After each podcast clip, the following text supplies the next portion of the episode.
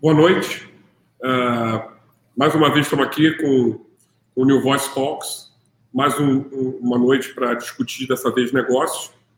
Estou essa noite com o André Costa, mas antes de tudo tenho que avisar quem está acompanhando né, o New Voice Talks, já é o quinto, o quinto evento que a gente faz. Né?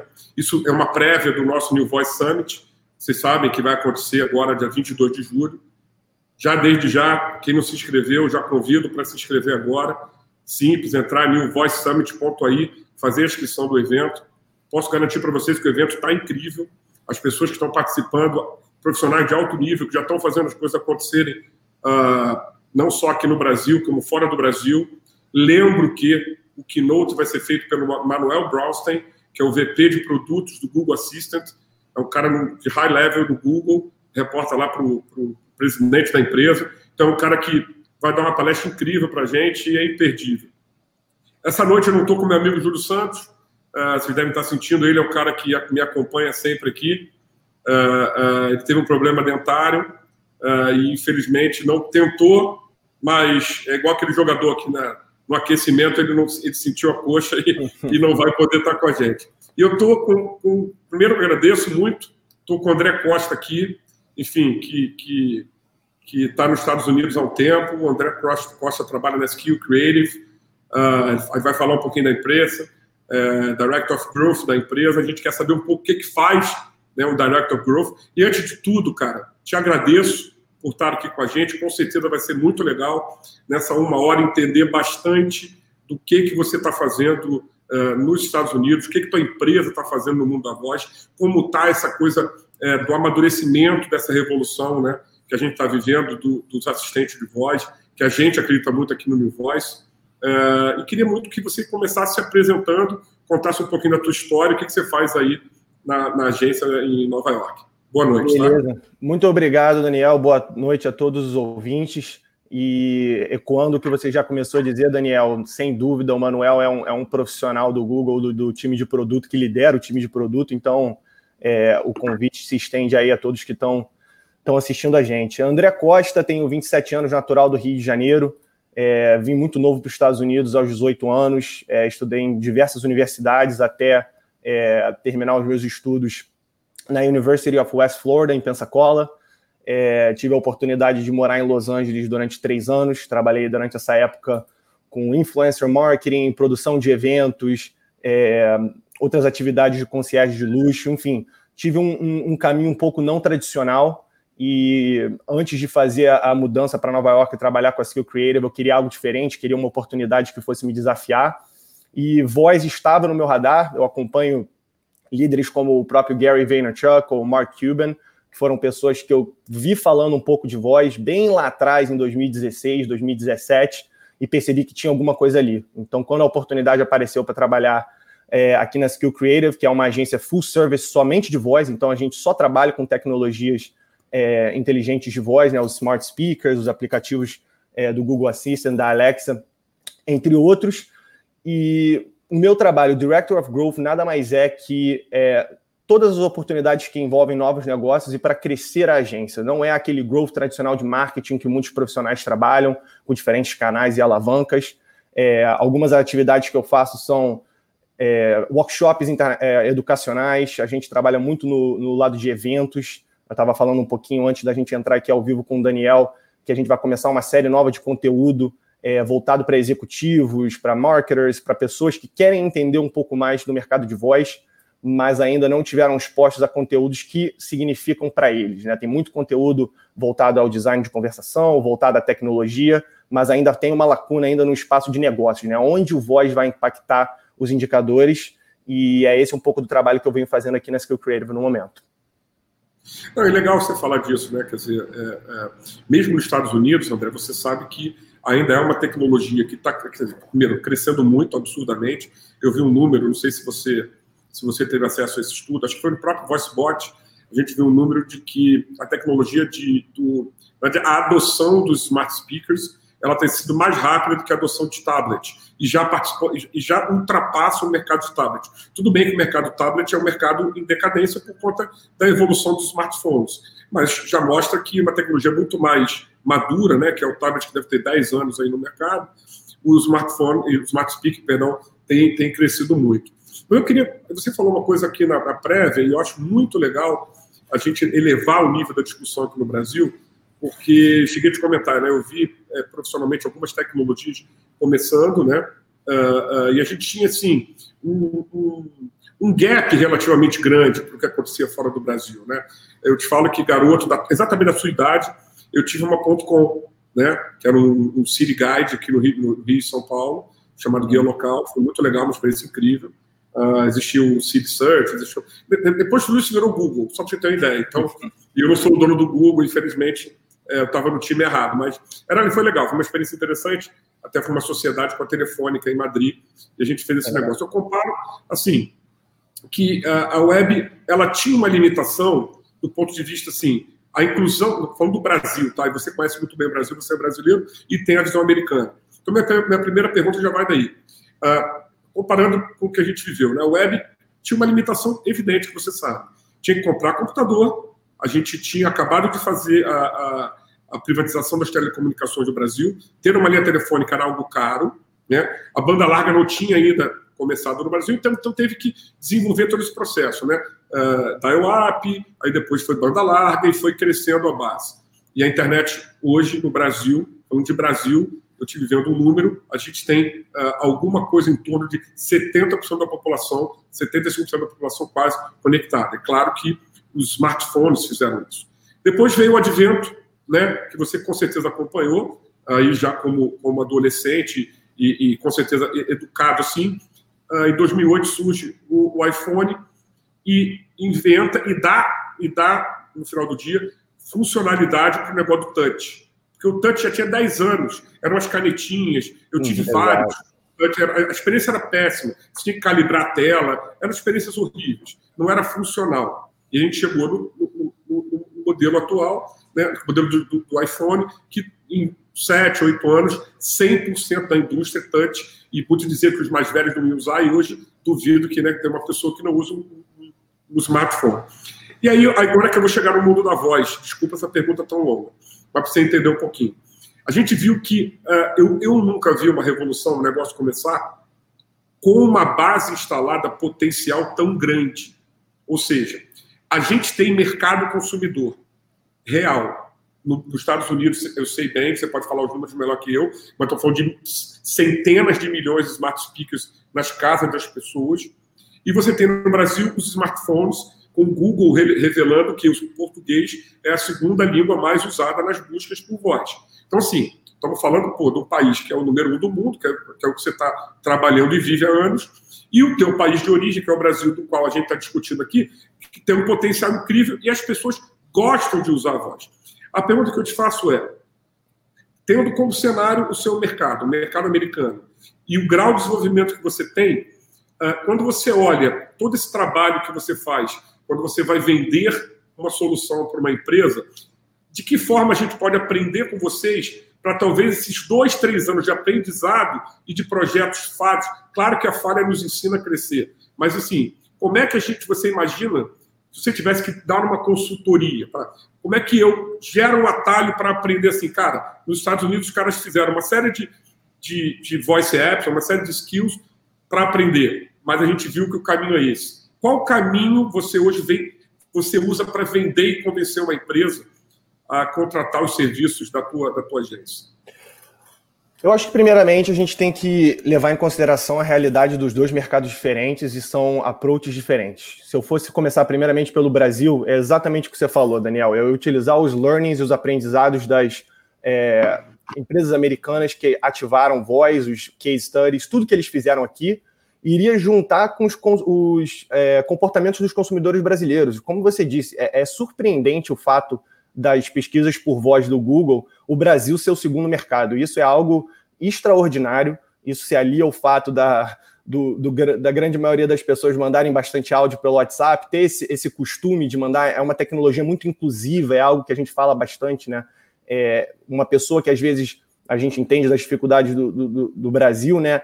muitas vezes as pessoas não têm uma, uma educação que pode mandar escrever um texto, o áudio facilita e, e tira fricção, né? A gente diz que toda tecnologia que reduz fricção é uma tecnologia que vai ser adotada porque ela facilita a vida das pessoas. Então a gente começa a partir dessa, dessa premissa quando a gente vai conversar com os nossos clientes.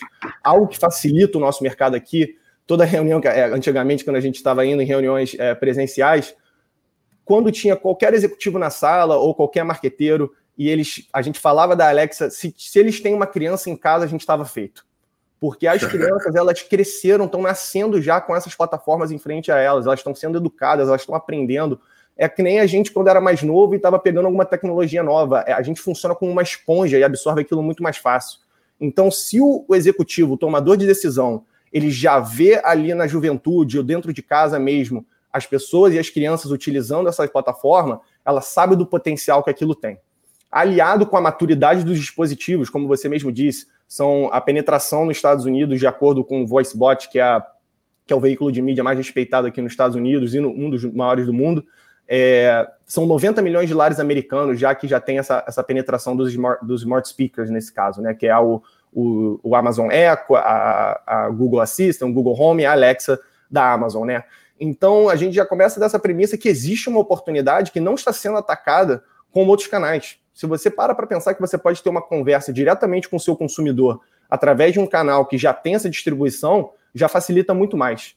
E a gente mostra que a gente tem que ter as vitórias no curto prazo. O que, que pode ser feito hoje que vai te entregar insight, que vai melhorar alguma coisa na sua experiência com seu usuário ou vai reduzir fricção de algum touchpoint na jornada desse consumidor e qual é a visão de longo prazo, porque a grande mágica do Voice AI é o fato do machine learning estar tá sempre aprendendo. A gente faz uns, fazia uns exercícios quando o pessoal ainda estava aqui no escritório, de quando a gente pegava uma marca, quais são os é, passion points, quais são os pontos de paixão daquela marca, que a gente pode perguntar para a Alexa para ver quais são as lacunas que ela não está respondendo naquele momento.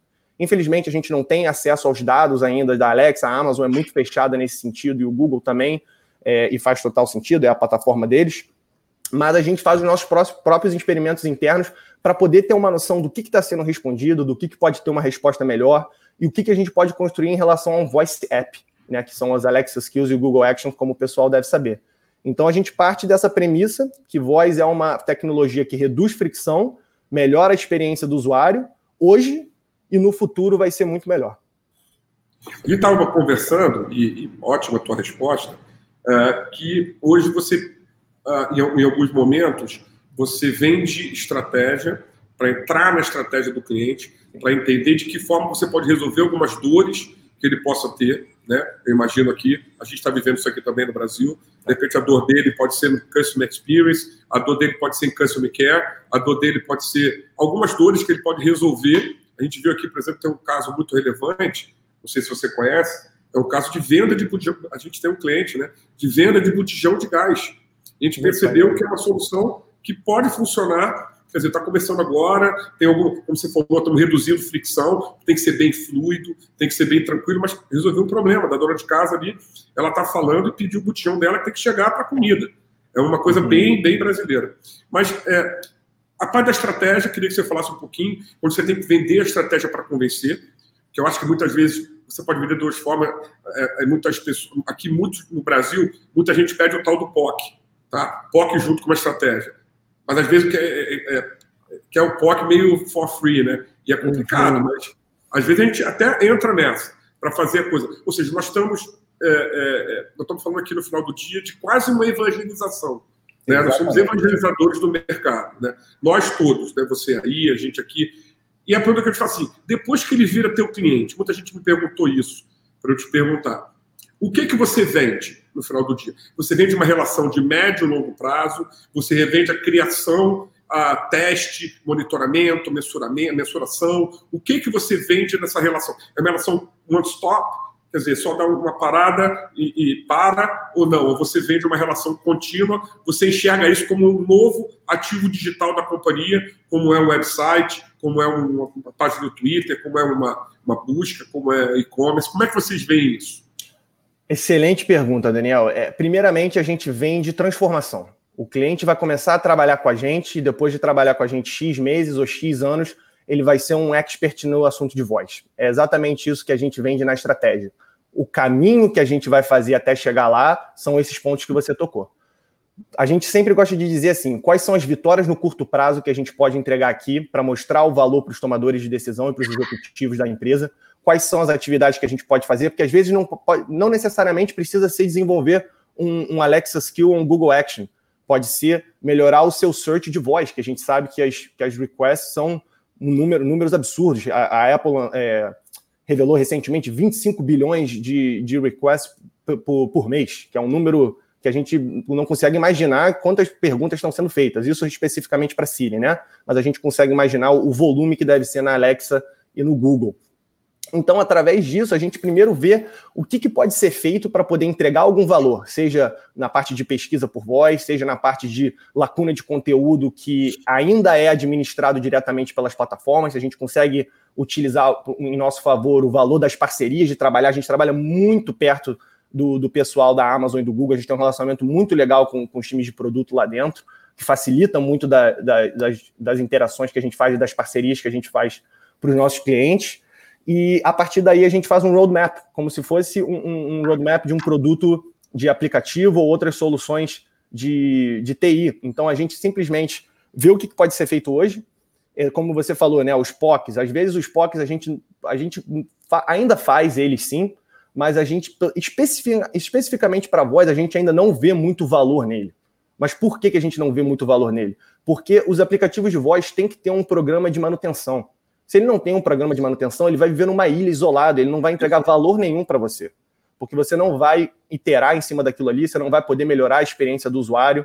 A gente gosta de dizer que depois que você lança uma experiência de voz, aí que começa o trabalho de verdade, porque você está recebendo feed real, feedback real de usuários para você poder iterar a sua experiência, melhorar suas conversões, enfim, melhorar seus indicadores e a partir daí colocar o, que a gente gosta de chamar os media dollars, né, behind, colocar, colocar a grana de mídia paga ali em cima para começar a tra trabalhar aquilo ali como se fosse um produto. Então existem diversas coisas que devem ser feitas que a gente acha que o POC não entrega muito, que a gente consegue fazer o legal do áudio né, e de voz, que uma coisa que a gente faz bastante, quando a gente quer entregar algum demo, a gente não precisa utilizar nenhuma das plataformas que tem por aí de demo. A gente pega, a gente tem um, um, um engenheiro de áudio que é um parceiro nosso, e a gente simplesmente res, é, replica a experiência que seria dentro do, do Smart Speaker e entrega para o cliente. Ó, aqui é a experiência que você vai ter. Esse aqui é o, o Happy Path, né? Esse aqui seria o caminho é, perfeito, ideal que a gente quer fazer. E isso já encanta o cliente. Quando você chega numa reunião, quando você está numa apresentação e você coloca e ele escuta a marca dele é, viva ali, né? A marca está viva ali, sendo tendo uma, uma experiência de áudio, é, é, muito legal e facilita muito na parte de custo interno da agência, porque você consegue cortar muitos custos do que seria um POC, porque apesar de não ter o feedback real, ele já mostra ali o que, que seria a experiência final para o usuário. E para a gente, essa, essa guinada, essa, essa coisa que a gente fez, vamos começar a diminuir os custos pequenos de um POC, de uns projetos menores, para começar a fazer coisas maiores. O que, que começou a entrar a parte de consultoria estratégica, que foi aquele ponto que você tocou. Quando você realmente entende o business do seu cliente, na maioria das vezes, se você não faz parte daquela indústria, você não entende o business de verdade naquele momento e quais são as dores e quais são as prioridades dele. Você só entende quando você está ali dentro trabalhando diretamente no dia a dia com o cliente.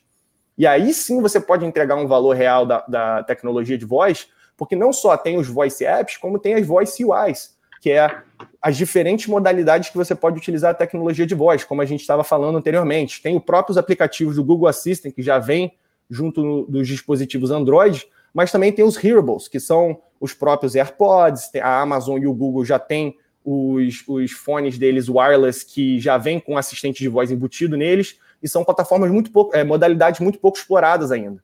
Então tem muito trabalho a ser feito, essa parte estratégica entrega muito valor para os clientes, e para a gente entrega muito valor também, porque a gente consegue entender melhor do business deles. André, é, pô, excelente, acho que deu um panorama muito legal, é, porque é, é, mais ou menos isso, né? A gente entender como está desenvolvendo a indústria, e você vê um incômodo seu, exatamente o incômodo nosso também aqui no Brasil.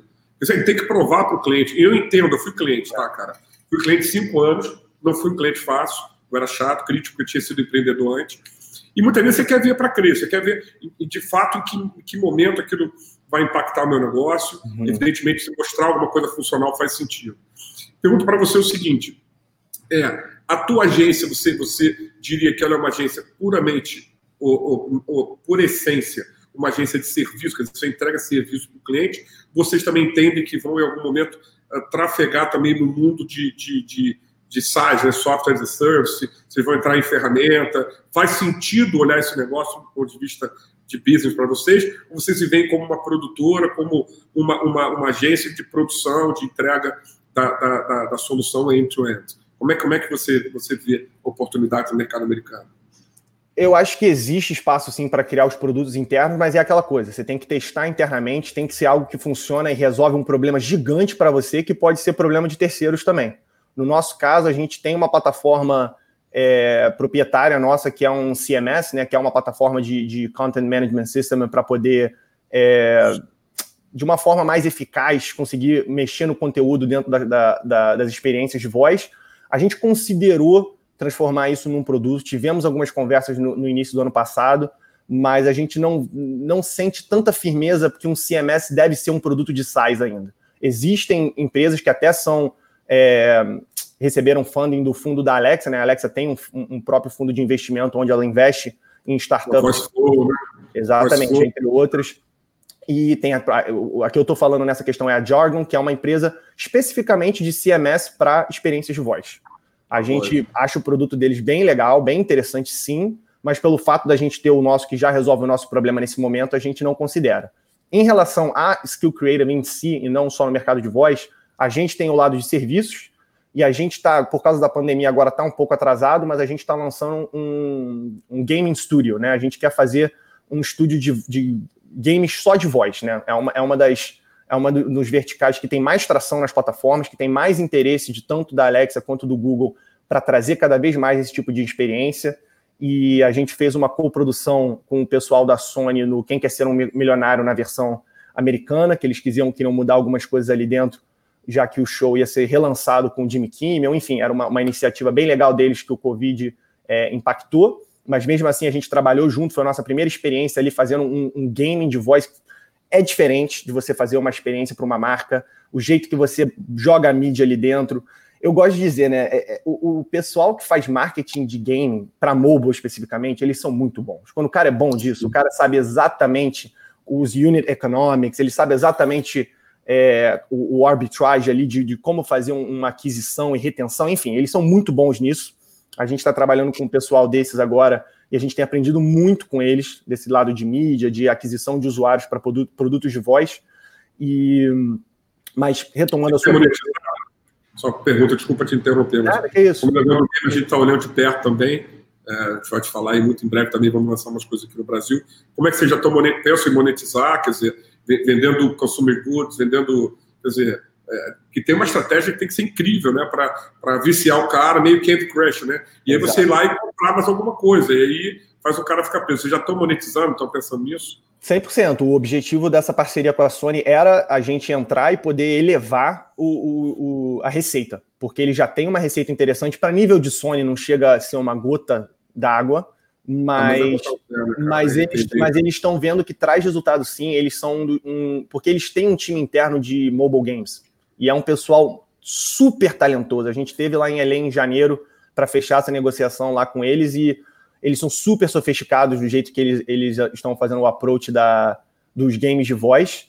E, enfim, é, é interessante entender que esse mercado ali também ele é em volta do in-skill purchasing, né, que funciona muito parecido com, com App Store e com Google Play.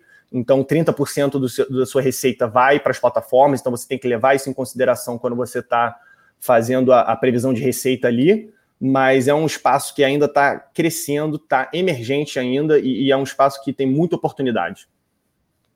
Bom, eu, eu, eu nem. É o Júlio que faz esse papel, André, me desculpe, que o papo está tão bom, esqueci de avisar para as pessoas para fazerem perguntas, mas nem precisei falar. Gente, fica à vontade, é só fazer pergunta aqui que a gente, que o André com certeza vai responder. Mas já está aqui do Rodrigo Rubini. Boa noite, André. No mercado americano, as empresas, de modo geral, já sabem que precisam da solução de voz, você ainda precisa vender a inovação? Você depende. responder um pouco disso? Sim, depende. É, é, varia muito de cliente e de vertical. Porque se você for pensar, a gente trabalha um, um dos. Por coincidência ou não, os nossos maiores é, focos são empresas de bem de consumo e empresas de mídia e entretenimento. A gente trabalha com clientes como a própria NBA, como a Meredith Corporation, que é uma, que é uma holding dona de diversas estações de rádios locais e, e revistas como a People Magazine, Entertainment Weekly. E para esse pessoal, eles entendem o valor disso porque é um canal novo. Se você é dono de conteúdo e você tem uma, uma base de usuários, para você criar um novo canal ali, não só entregar uma experiência de usuário é, de alta qualidade, mas como você disse, como, quais são as formas de monetizar isso? É, e tem diversas formas de monetizar. No momento existem algumas, mas no futuro a gente já sabe que tem algumas coisas planejadas, como própria compra de mídia, etc., é, pro, é, programática e outras coisas desse, desse tipo.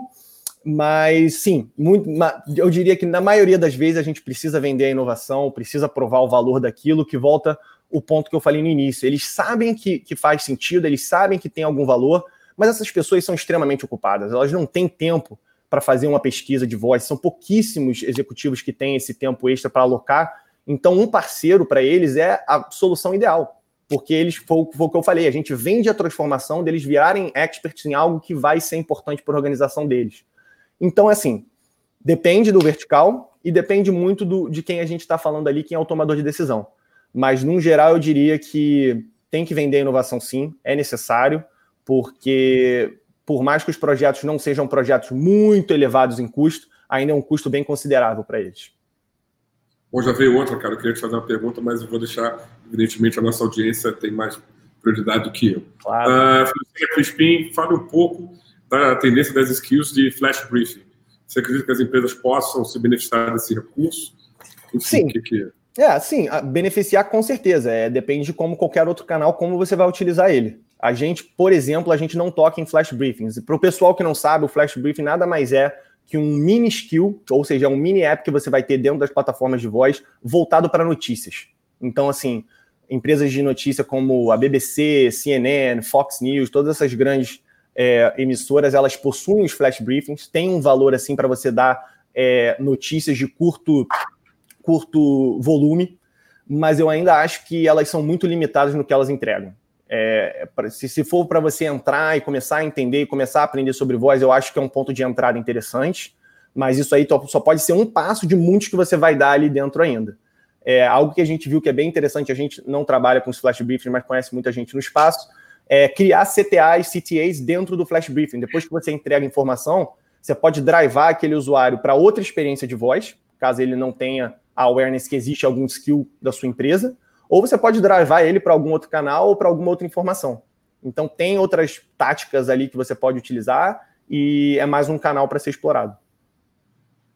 André, é, é, não tem como fugir dessa pergunta. Eu sei que pode parecer que a gente está querendo fazer uma, uma, quase um, um due diligence do seu negócio, mas não é verdade. Tem queremos só entender um pouquinho.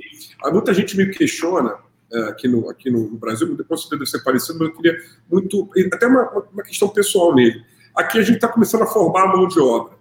Mais do que formar a mão de obra, uh, dividir um pouco as caixinhas de cada um dos profissionais. A gente já percebeu, por exemplo, diferente até de outras tecnologias, a gente percebeu que na voz o desafio tecnológico não é tão grande, por enquanto, né? mas o desafio, por exemplo, o desafio de design dessa conversa, torná-la mais fluida, mais, mais, não digo humana, vou tirar porque há muito questionamento disso, mas é, tornar essa, é, como você usou a palavra que existe em português, mas é uma palavra nova para isso, fricção, vamos dizer atrito, né? É uma palavra que a gente usa mais. Então, assim, pouco atrito, que essa relação seja mais fluida tal.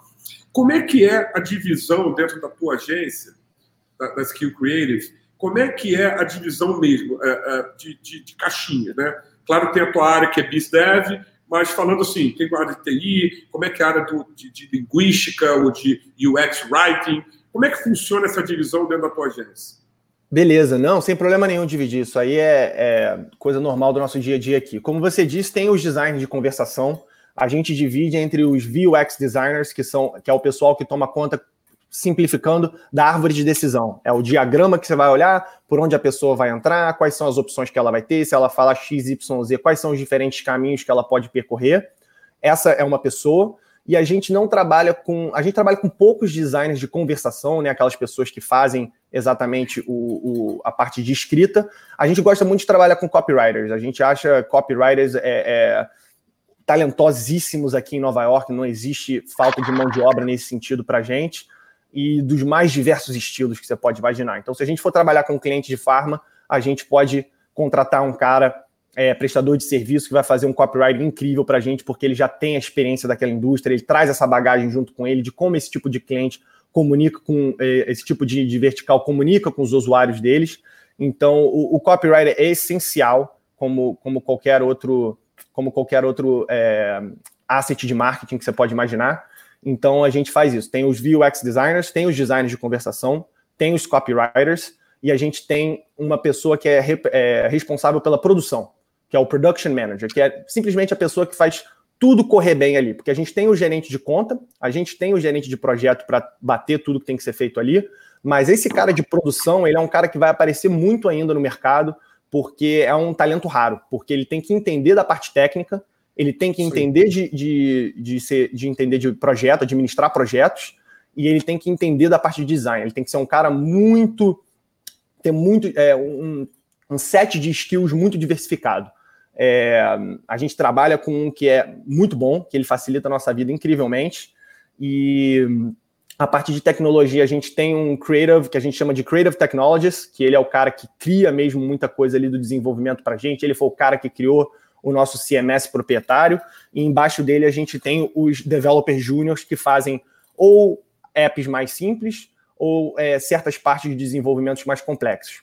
Para o seu ponto, não é uma tecnologia muito complexa, mas tem certas experiências que são complexas. Da NBA, por exemplo, é uma experiência que a gente tem é, live feed, né? São feeds de dados ao vivo. Se você faz uma pergunta, a Alexa precisa saber é, se o jogo está acontecendo, se eles vão jogar semana que vem, se eles já jogaram. Então tem vários diferentes fatores ali.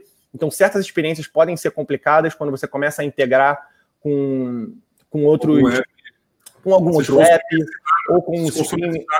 Né? Vocês consomem esses dados em algum lugar. Sim. Tem uma API que você pega e consome é, Se dados. a API é boa, é meio caminho andado. A verdade é, é, é o, o, a gente acha que assim a economia de APIs bombou dentro da era mobile e a gente acha que durante a era voice vai ser maior ainda, porque facilita é. muito a comunicação das aplicações. É, é mais ou menos por aí, mas quando você vai integrando, você não tem uma API, por exemplo, nesse da NBA é bem complexo mesmo, porque a gente tem o produto de, é, direto do consumidor, consumidor, né? O DTC deles, que é o NBA League Pass, que é você poder comprar diretamente os jogos da NBA para assistir. Enfim, tem diferentes produtos lá dentro.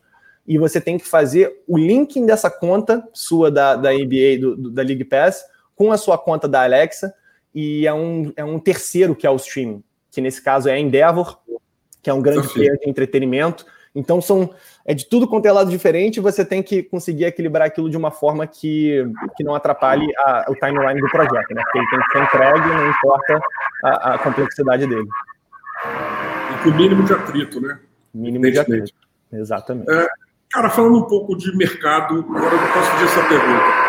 Amazon e Google, como é que está o mercado americano em relação a esses dois? No momento, a Amazon tinha agressivamente uh, o market share ne, ne, nessa, nessa disputa, era 70% para a Amazon e 30% para o Google, e hoje a gente já vê outras, outras é, informações que está 62% da Amazon e 38% do Google. Então o Google vem tomando market share, a gente vem vendo diversas iniciativas é, que o Google vem fazendo, é, não só do lado de smart home, dos devices deles, que eles acreditam muito, mas também do lado dos desenvolvedores e dos engenheiros para poder é, trazer mais eles para a plataforma e trazer mais é, apps para a plataforma também. Eu botei aqui no mudo, deu um barulheiro aqui do lado, só para não te atrapalhar. aqui no Brasil, até vou pedir para pararem lá, peço desculpa, Andréia, que está ouvindo. É, a gente está no prédio é, empresarial, dá uma certa hora, o cara acha que pode destruir o prédio.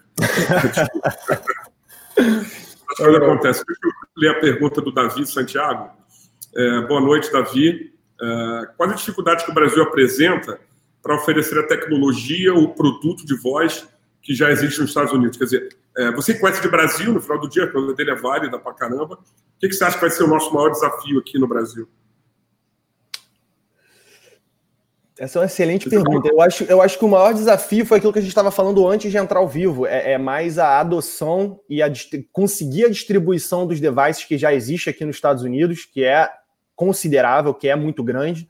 Eu, como a, a, Alexa foi lançada no final do ano no Brasil, o Google recentemente também. Então, eu acho que o desafio vai ser a adoção primeiro dessas tecnologias e o comportamento do consumidor em cima disso, porque é uma interface nova. Por mais que você esteja acostumado a utilizar sua voz e a mandar áudios e a fazer pesquisas com a Siri, você falar com uma, com uma experiência de voz é completamente diferente. A verdade é essa. Como que você ativa a experiência, qual é o menu, como você vai para frente, como você vai para trás, enfim. Tem diversos desafios aí porque é um comportamento novo que está sendo criado. Então eu acho que esse vai ser o desafio junto com a distribuição da plataforma. Os Estados Unidos é a mesma coisa. Por mais que a gente já tenha essa distribuição das plataformas e esteja entrando na, na, na, na maturidade do conteúdo e das experiências, o consumidor ainda está muito confuso, porque a, o jeito que você fala com a Alexa é diferente do jeito que você fala com o Google para conseguir certos comandos. Então, existem diversas iniciativas aqui nos Estados Unidos, por exemplo, para ter, não quero nem falar errado o nome, é interoperabilidade, interoper, não sei falar, interoperability, que é o, o você ter a mesma experiência Exatamente, para você ter. Você ter fluida experiência. Tem diversas iniciativas e organizações tentando é, trazer esse elemento para a experiência de voz e facilitar é, para o usuário, para ele não ter que adivinhar e, e, e tentar é, aprender de plataformas completamente diferentes e comandos diferentes. André, eu estou pedindo para vocês, de repente, ver esses barulhinhos, de vez em quando estamos tentando parar, enquanto não para, a gente. Não, vamos mandar bala, sem problema. Cara, em relação à ferramenta, você acabou falando da sua proprietária, e, e, e, aqui no Brasil muita gente questiona um pouco a questão do, do Analytics, né?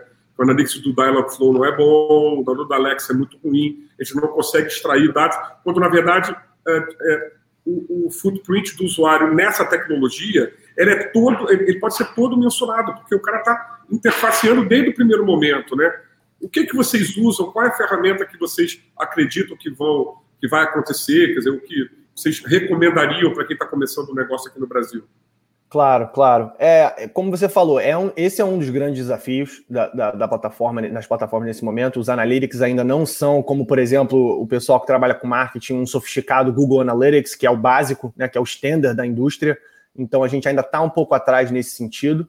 Existem outras ferramentas, como o próprio Dashbot, que é o que a gente usa aqui, mas para determinados clientes a gente cria certos indicadores, tem certos KPIs que a gente quer tracar, né, que a gente quer seguir ali, e aí o nosso desenvolvedor ele cria uma tabela paralela para ele ver lá no código exatamente esses números que a gente está querendo e colocar dentro dessa planilha para entregar para o cliente. Então, se não tem no, no dashboard, a gente cria uma tabela separada para poder entregar esse reporting de volta para o cliente.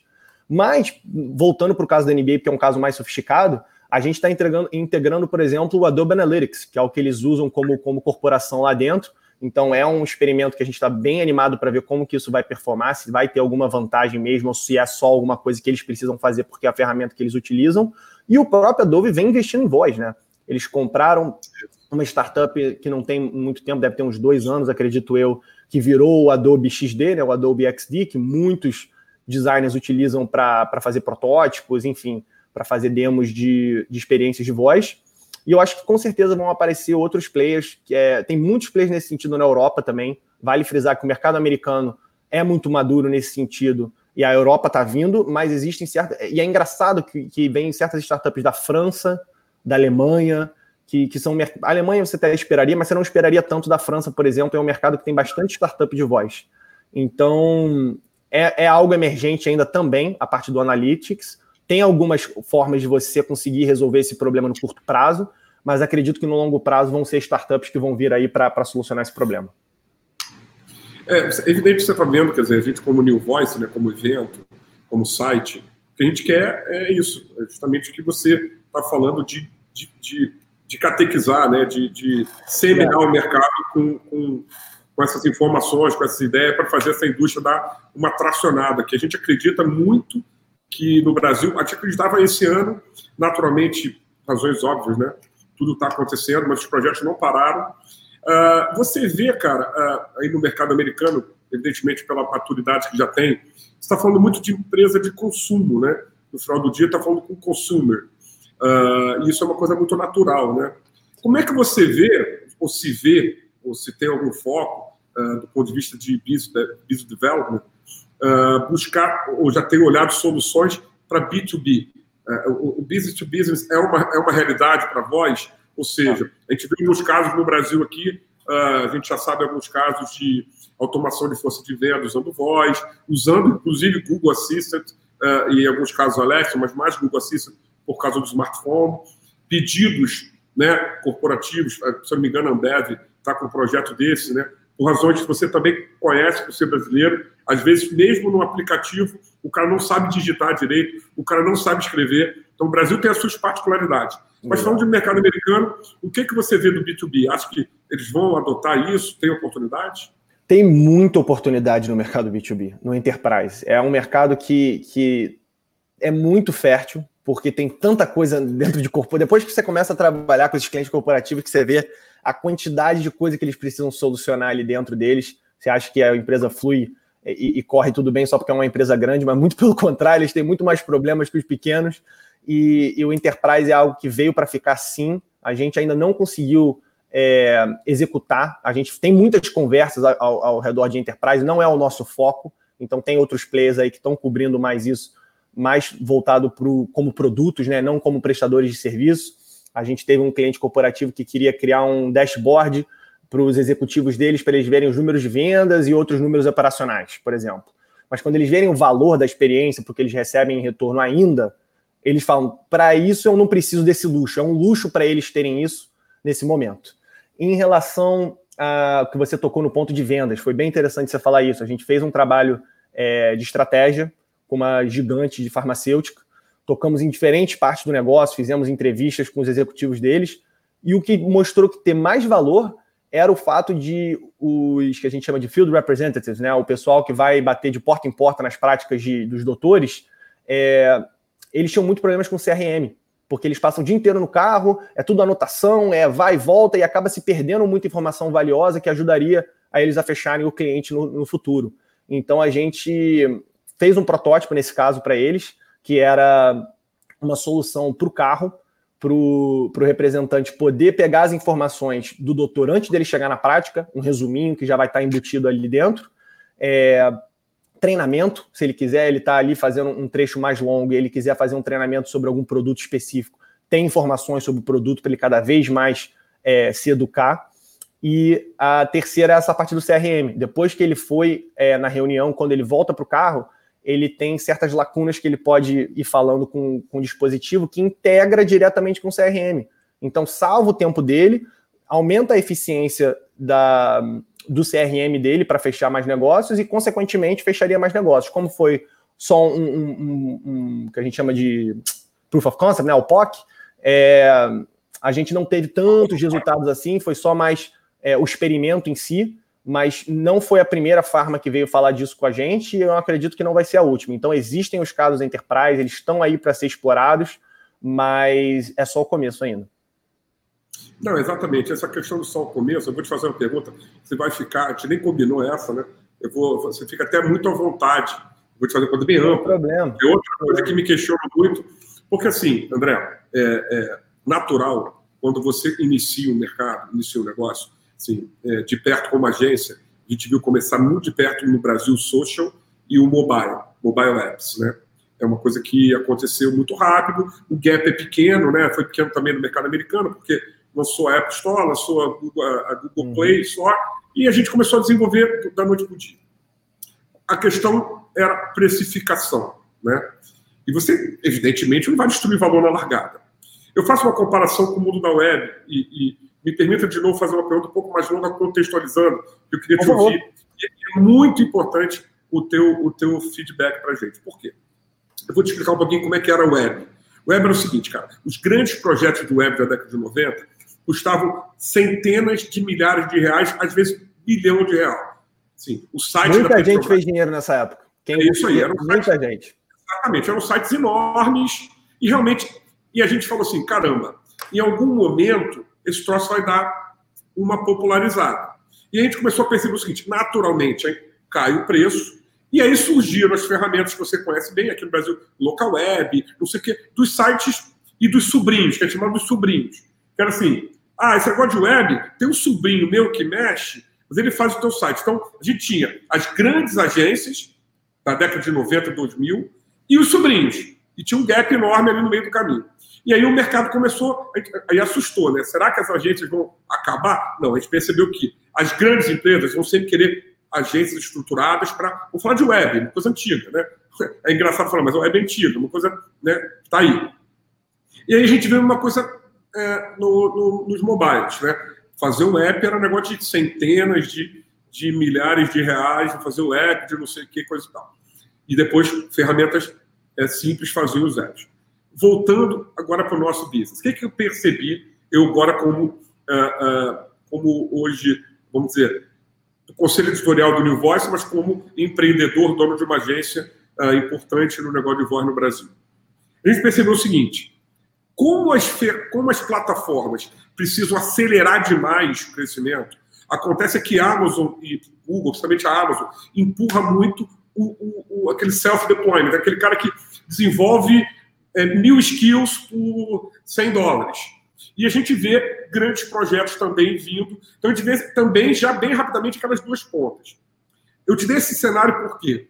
A gente já percebe assim, já tem um questionamento assim, qual o valor desse negócio? Os teus projetos estão na casa dos centenas de milhares de dólares, estão nas, na casa do, da, da dezena de milhares. Dizer, qual é o tamanho do investimento das grandes marcas para isso? É um investimento importante? Excelente pergunta. A gente aprendeu muito, é como qualquer outra coisa. Preço você tem que testar o mercado. Não existe uma coisa padrão que vai, você vai jogar ali, porque no final das contas, é, quase tudo vira commodity em algum momento, né? A verdade é essa, mas a gente se diferencia no serviço. O jeito que a gente faz o, o serviço para os nossos clientes é, é, o que os nossos clientes voltam para a gente. É, para pintar uma, uma, uma história interessante, a, a gente tem, acho que, um pouco mais de 70% dos nossos clientes já estão no nosso segundo ano trabalhando com a gente, é, focado exatamente só em voz. Então, mostra o valor das nossas, é, das nossas experiências e dos nossos serviços para eles. E os valores variam. Os valores variam, Daniel, depende muito. A gente tem uma base mínima de, de 50 mil, que a gente não pode fazer nada menor que isso, pelo fato da gente ter um time mais robusto e a gente não pode colocar menos, porque os projetos de menores valores eles tomam a energia e o tempo dos nossos dos nossos é, do pessoal da agência e, e não entrega tanto valor na, na receita nossa. Então a gente tenta fugir um pouco disso e continuar é, focando nos projetos de maior valor e a gente coloca é, produtos e serviços auxiliares ao desenvolvimento dos aplicativos, como a gente tinha dito anteriormente. Seja um analytics mais robusto, seja um plano de, de marketing, de comunicação, seja alguma, algum deep dive numa, numa parte estratégica mais interessante. Enfim, variam muito. Eu acho que a gente perdeu o Daniel, eu vou continuar tocando aqui. Então, nessa questão dos projetos, a gente tenta entregar o maior valor possível com um custo que a gente consiga colocar um time forte por trás. Quem trabalha em agência sabe, quanto maior o valor do seu projeto, mais recursos você pode colocar nele e, consequentemente, a probabilidade de você entregar algo que tenha valor para o seu, seu cliente é muito maior.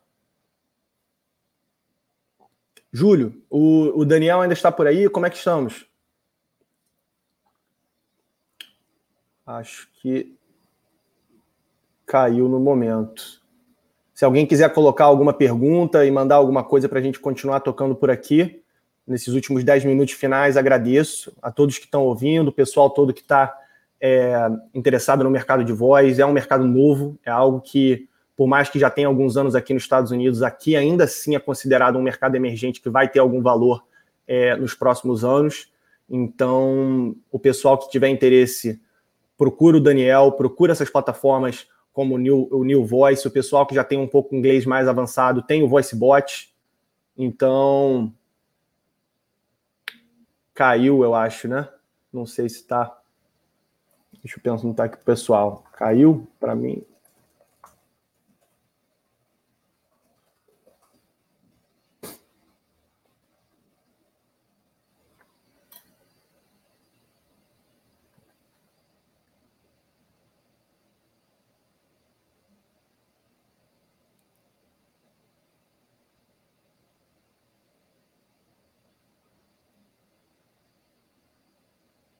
André. Opa, voltou? Eu caí, eu caí. Eu continuei aqui, eu não Mas sabia não foi... se tinha sido eu ou você. Eu fiquei falando aqui e nem sabia mais. Mas acho que não foi, não foi nem eu nem você. Deixa eu ver. Vamos lá. Então, desculpa, gente.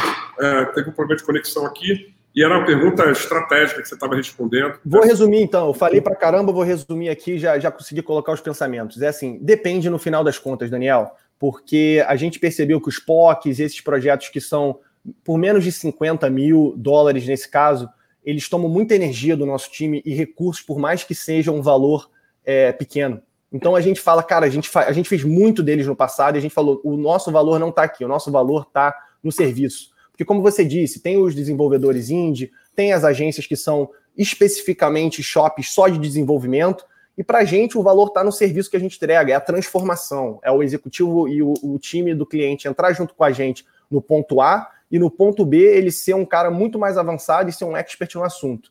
Então, os projetos variam de 50 na casa de centenas de milhares de dólares, mas a gente foge desses projetos de, de custo menor porque a gente gosta de alocar os recursos ali onde a gente consegue entregar mais valor. Você, você, vocês cobram a relação de FII mensal ou é uma relação de médio prazo? Assim, é um contrato de um ano, vocês vão evoluindo a ferramenta? Como é que é isso? Desculpa, depende, não, depende do apetite do cliente. Tem cliente que às vezes não tem o budget, ou às vezes eles têm um budget que eles precisam gastar no final do, do ano, gastar no, no, final do ano fiscal deles. Então a gente depende muito do cliente para o cliente. É, a gente gosta das parcerias mais longas para a gente poder ter uma receita previsível também, a gente poder começar cada vez mais a crescer o time, alocar recursos e times dedicados para o cliente. É, mas varia bastante. A gente gosta, como todo mundo, gosta de relacionamentos mais longos, porém, é, se for algo curto, a gente vê aquilo ali como uma porta de entrada para um relacionamento mais longo. E uma, uma das coisas que eu estava falando quando tinha caído, que eu não sei se é 70% ou 80% dos nossos clientes, eles já renovaram com a gente por mais de dois anos. Então, mostra o valor que a gente está entregando ali dentro e a gente acha que esse é o nosso grande diferencial é, em relação aos competidores nesse mercado. Não sei se caiu para os dois aqui. Eu vou tocando aqui, pessoal. Não sei se não sei se vocês estão vendo, mas vamos ver aqui, ó. Davi Santiago, mais uma vez, um, na pós-pandemia, no novo normal, vai ser viável economicamente no Brasil a implantação da tecnologia de redução de fricção? O investimento tem retorno em prazo razoável para uma média empresa? Davi, eu acredito que para médias empresas você tem que procurar exatamente esse, esse valor aí, onde você vai reduzir a fricção. As corporações elas têm as vantagens de poder investir em inovação, investir mais em longo prazo, elas têm uma capilaridade muito maior para poder testar essas tecnologias emergentes e ver o que funciona, né? Elas têm essa vantagem. Eu acho que o, o pequeno e médio empreendedor, onde ele pode ganhar vantagem nesse mercado é com a criatividade. É ver exatamente onde você tem. Beleza, Rodrigo, obrigado. É, é onde, são, onde é a redução de fricção, onde que são os pontos da sua jornada, do seu consumidor, que ele tem muita dificuldade. E aí você olha para a tecnologia de voz, vê se algum Alexa Skill e algum Google Action tem essas funcionalidades para reduzir essa fricção, e aí sim você investir na tecnologia de voz mas eu acredito que do jeito que a gente trabalha com as grandes corporações, é, não, não existe um valor é, imediato para você. Então, acredito que não seria um fit é, que, que faria sentido no primeiro momento. Pessoal, se quiser continuar, a gente está aqui, pode mandar mais perguntas. Se tiver mais alguma, eu vou respondendo aqui. Qualquer coisa relacionada ao mercado do Brasil, qualquer coisa é, daqui dos Estados Unidos que a gente vem trabalhando, alguma dos verticais. Enio Santiago. André, boa noite. Como hoje é o cenário de agências voltadas a voice app aí no, Zella? Então, Enio, a gente tocou em alguns pontos, mas é interessante a sua pergunta, por quê? Existem diversos tipos de desenvolvedores dos voice apps. Existe o tal dos indie developers, que é a estratégia que o Daniel estava descrevendo da agressividade da Amazon no bom sentido, de atrair esses desenvolvedores para criar experiências na plataforma deles. Isso é uma das estratégias que eles têm, através de hackathons, através de diferentes iniciativas. E existem os shops de desenvolvimento de apps, que nada mais é que software house voltado só para voz. Existem muito players nesse sentido. Você tem uma ideia, você vai para esse, esse shop, é, para essa software house, e eles vão poder executar o seu plano, eles não vão te oferecer serviço de, de de agência, você não pode contar com esse tipo de serviço de estratégia, de marketing, de comunicação. Quando você trabalha direto com, essa, com essas software houses, é, é um escopo direto, é exatamente você tem uma ideia, eles vão lá e desenvolvem para você.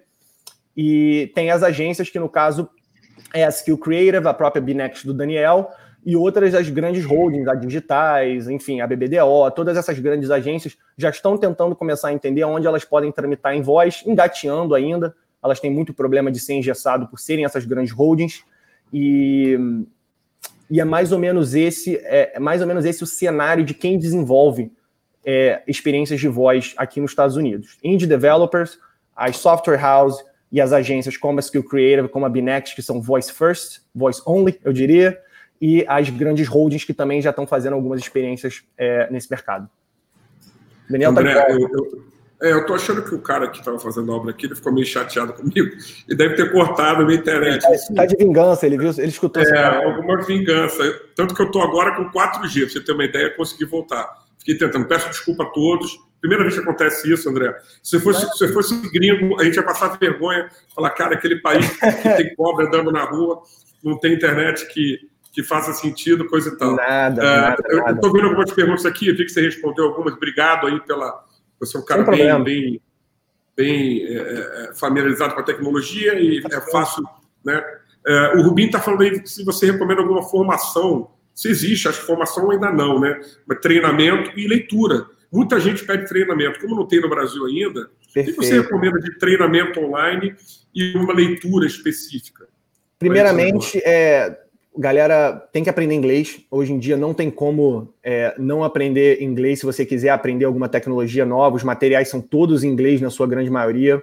É, tem diversos experts no assunto aqui nos Estados Unidos que tem livros de boas práticas de design, de conversação, que é, tem livros de estratégia de voz, tem, é, tem livros de estratégia de marketing, comunicação em volta dos voice apps. Então, tem muita coisa para ser lida, mas se eu fosse recomendar o VoiceBot é número um em relação a notícias, rela... para quem não sabe, o VoiceBot é uma publicação de mídia é, aqui nos Estados Unidos que aborda todo o mercado global, foco, obviamente, nos Estados Unidos, mas eles fazem um trabalho incrível. O Brad Kinsella, ele faz uma, uma reportagem incrível do mercado de voz, dá para aprender muito por ali, lendo, procurando os tópicos que você quer aprender. É, se você é uma pessoa técnica, um desenvolvedor, a própria documentação da Alexa e do Google é, é um, um pontapé inicial ali, engole aquilo ali, porque se você consegue engolir aquele material, é, a Alexa tem um, uns times de suporte muito interessantes para quem quer desenvolver ou para quem está desenvolvendo, para procurar mais recursos. Mesma coisa para o Google. O Google tem o Google Developers Advocate, que é um programa voltado para os desenvolvedores deles. Eles têm pessoas que são é, os experts que ajudam, que são incríveis. Eu até tenho, eu, eu tenho uma comunidade, eu tenho, não, eu, eu, sou o host da comunidade aqui nos Estados Unidos, chamada Voice Lunch, onde eu tenho a oportunidade, eu não sou uma pessoa técnica, mas só de conversar com esse pessoal é, desenvolvedor, que tem um background mais técnico, eu aprendo muito com eles. E é bem interessante também você entender um pouco da parte técnica Como é que as pessoas no back-end. O Voice Lunch é. Como é que o Voice sua, Lunch. É, é, alguém de fora pode participar? Pode participar, é pode participar. É, elas são reuniões que acontecem diversas vezes durante a semana. Eles têm o, os chapters que eles chamam, né? Os capítulos globais. Tem aqui o dos Estados Unidos, que sou eu que lidero, tem na França, tem na, na Holanda, eles têm pelo globo inteiro para você aprender mais sobre, sobre voz, sobre o mercado, onde as pessoas se reúnem para falar e tirar dúvidas. E, e, é bem legal a dinâmica, porque o pessoal entra tímido ali, não, não quer falar nada, tá na deles e já está no final, já, a gente já está debatendo, já está aquela coisa vai e volta, é muito legal, é muito legal. Tem sido algo que a gente, eles começaram na pandemia, foram dois poloneses que começaram, gente finíssimas, e, e tem sido uma experiência super legal para aprender mais. É, quem quiser participar, seria Como é que as pessoas participam? Joga no Como é Google é Voice Lunch, porque é uma newsletter que eles mandam por e-mail, com todos os links das, das calls do Zoom. E lá você vai ver França, tal horário e, e o link. Estados Unidos, tal horário e o link. E aí você pode participar semanalmente. E a comunidade de voz Eu é uma, dar uma coisa... sugestão, André. Desculpa te interromper. Se você quiser dizer o seu LinkedIn, que muitas pessoas buscam pelo LinkedIn, queiram te. Você se incomoda em passar o LinkedIn para os. Não. Para a audiência do New Voice? Prazer. E aí pessoas te contactam. Qual é o teu LinkedIn? Qual é o teu. É... Super é disponível nas redes, se o pessoal quiser, quiser vir trocar uma ideia e conhecer um pouco mais do Voice Lunch, do mercado de voz vai no LinkedIn, joga a barra ali e depois é Voice of André. Então, Voice, V-O-I-C-E, of O-F, André. E, e aí vai cair direto no meu perfil, André Costa, fácil de achar. E pode falar comigo lá, sou super acessível. Então, quem tiver interesse, mais curiosidade, é, sobre o que aprender, por onde começar, que, que é difícil no início, demora um pouquinho até você entender todas as terminologias e, e começar a pensar criativamente sobre é, resolver problemas, que é isso que importa. É, demora um pouquinho, tem uma curva de aprendizado ali que, que, é, que é importante. Eu quero fazer um convite às pessoas, de novo, e a você, André. Queria muito que você participasse, se tiver agenda, do New Voice Summit. Queria que você ouvisse. É, pena que a gente não se conheceu antes, para você já ser um palestrante nosso, mas com certeza ano que vem, tem muito que contar, muito que agregar, muito, muito disparado, muito legal tua experiência aí, porque você vai ver que tem muita gente querendo investir tempo, investir recursos, é, em fazer o negócio andar no Brasil, assim como a Binex tem feito, quer dizer, e, e você sabe muito bem, é, é, eu, o que eu mais quero, não sei se você já está nesse momento aí, ou já passou, mas eu quero hoje que tenha 10 Binexes para me ajudar a desenvolver o mercado. A pessoa me perguntou, ah, você tá, tem preocupação com concorrência? Pelo contrário, eu não quero falar sozinho. Hoje tem duas, três legais agências que estão desenvolvendo, a gente quer muito mais para fazer esse negócio andar. É, então você já está convidado, por favor, do New Voice Summit. Peço desculpas por esses problemas de conexão, mas a conversa foi altíssimo nível, altíssimo nível. Acho que deu para ter uma, uma noção geral do, do, do que você vem fazendo, a tua experiência. Muito legal, nós dois, quer dizer, de, de faixa etárias diferentes, gerações diferentes, vivendo essa revolução. A gente vai contar essa história que a gente começou lá em 2017, a gente começou Exatamente. em 2018. A gente viu, é, o meu foi muito. Eu não te contei, que eu não estou entrevistado aqui, mas para te contar rápido. Eu vi o Google dizendo isso no Google I.O., a gente foi no recap aqui no Brasil, do Google I.O., e senti o cheiro, e conversando com o pessoal do Google, falei, cara, tem um negócio aqui.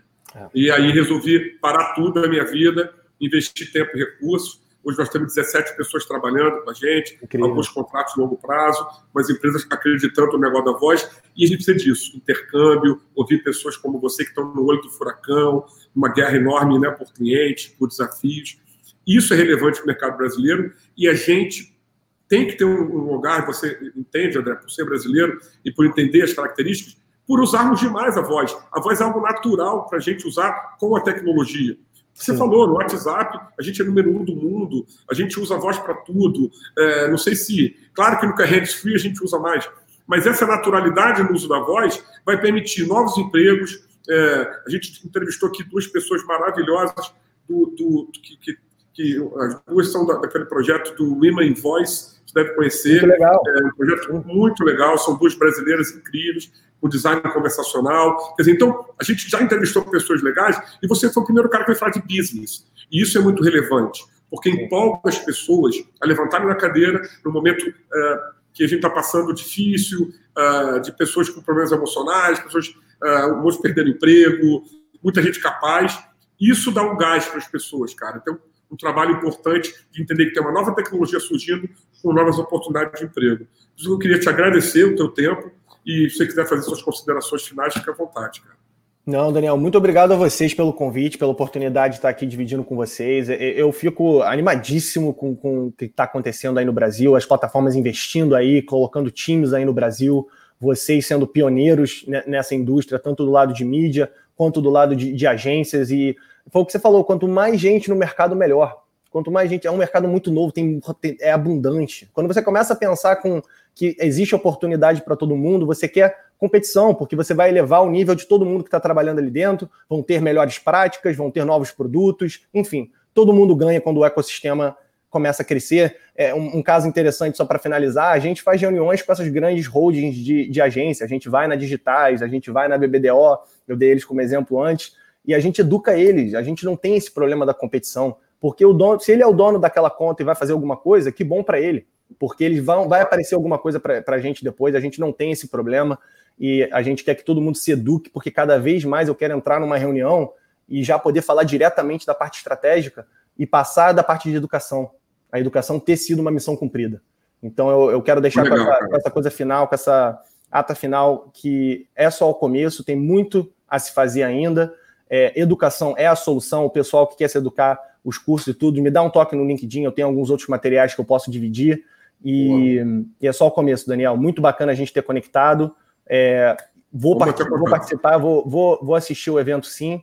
E, e desejo tudo de melhor para vocês. Valeu, cara. Vamos manter essa interação entre as nossas agências.